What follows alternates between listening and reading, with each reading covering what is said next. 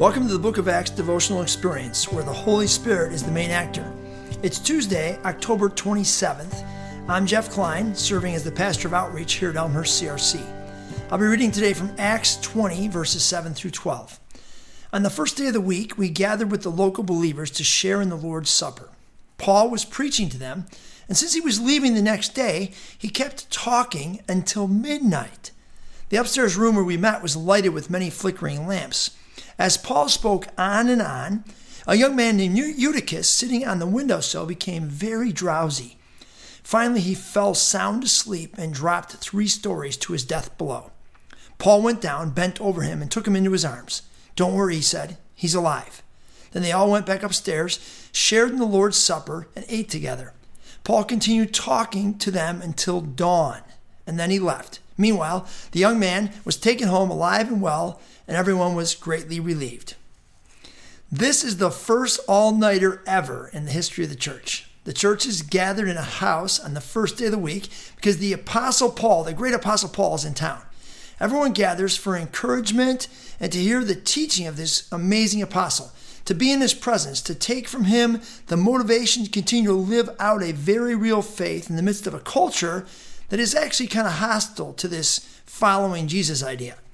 They are gathered as Paul talks on and on, but not everyone in the room is enamored with the apostle's words. A young man, it doesn't tell us how old he is, is sitting in the window, and as he listens, he begins to nod off. We're not told why he nods off, but his eyes are growing tired. Maybe he had a long day playing. Maybe the fact it's midnight, he's starting to get tired. Maybe it was a long week working. Maybe he found all this to be actually boring and pointless. He clearly wasn't as taken with this way of Jesus in the great apostle's words as the rest of the people in the room. He probably fought it for a while, trying to be respectful of the person speaking, but he eventually lost the battle and fell asleep. Most of us have had Eutychus moments, those difficulties in church service or at some point in our lives, keeping our eyes from getting drowsy and falling asleep. But most of us haven't had to pay the consequences that Eutychus did on this day. He falls out the window and drops to the ground and dies. Yeah, from the fall, he dies. All this because he passed out during the church sermon. Now, this makes me wonder some things about the next generation.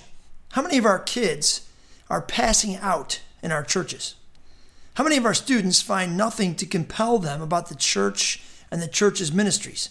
How many of the next generation is walking away from the faith or following Jesus outside the church because they feel as if there's nothing compelling about the church or the church's mission? What are we willing to do to help the next generation hear the call of the Holy Spirit and want to participate in church and be on the mission of God with us? Notice the Apostle Paul's response. He immediately stops his sermon and runs downstairs to take care of Eutychus. He throws himself on him, takes him in his arms, and then he raises him from the dead. He's so passionate about this young man, this young person, he's willing to disrupt what he's doing to make sure that he receives the resurrection power of Jesus. How many churches or people in churches have that kind of concern for the next generation? How many of us are willing to give up on our music, the way we've always done things, the traditions of we've lived on forever and ever in our minds, and actually turn the church, bend the church so that the young people are not falling asleep and falling out the window? How many of us will do whatever it takes to reach out to, take care of, love a kid, not put on a program, a youth program, that our kids in the basement with our youth pastor, but actually invest in the life of a student so that they can see and experience the resurrection life of Jesus firsthand. Would you pray with me? Jesus, thanks for the story. Thanks for the realness of it. Thank you, Jesus, that um, you have called us to reach the next generation. I pray you give us the Holy Spirit direction and understanding as to how we should do that. Help us, Jesus, to be humble enough to adjust our own needs and desires to meet the needs and desires of the next generation. In your name we pray. Amen.